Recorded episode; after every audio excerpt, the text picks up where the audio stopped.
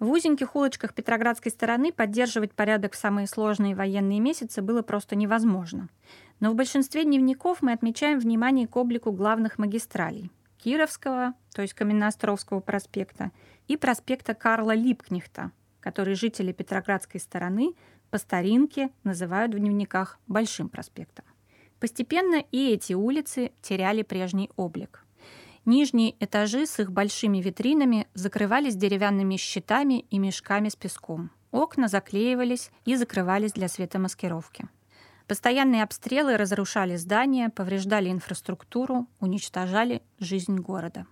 Художник Александр Грязнов, в будущем главный художник фабрики «Светоч», записывает 14 декабря 1941 года. Вот уже четвертый день, как немцы бомбят из артиллерии город и всю Петроградскую сторону. Все провода на Кировском проспекте разрушены. Воронки, разбитые стены, Поврежден был на площади Льва Толстого водопровод. Вода фонтаном хлынула и начала затоплять площадь и прилегающие к ней улицы. И из-за сильного мороза образовались глыбы льда. Было много жертв. Физик Анатолий Забелин 7 января 1942 года записал «Трамваи не ходят. Ужасное зрелище. Занесенный снегом трамвай. Это труп цивилизации, погибшей в борьбе с природой». Студентка Наталья Панченко занесла в дневник такие слова. Вообще сейчас бедный город имеет очень жалкий вид. Все заборы и заборчики, более или менее деревянные, разнесены на дрова.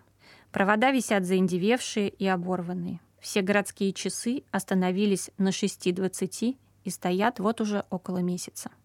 Павел Мульханов отмечает, водопровод не работает теперь не только в квартире, но и в городе.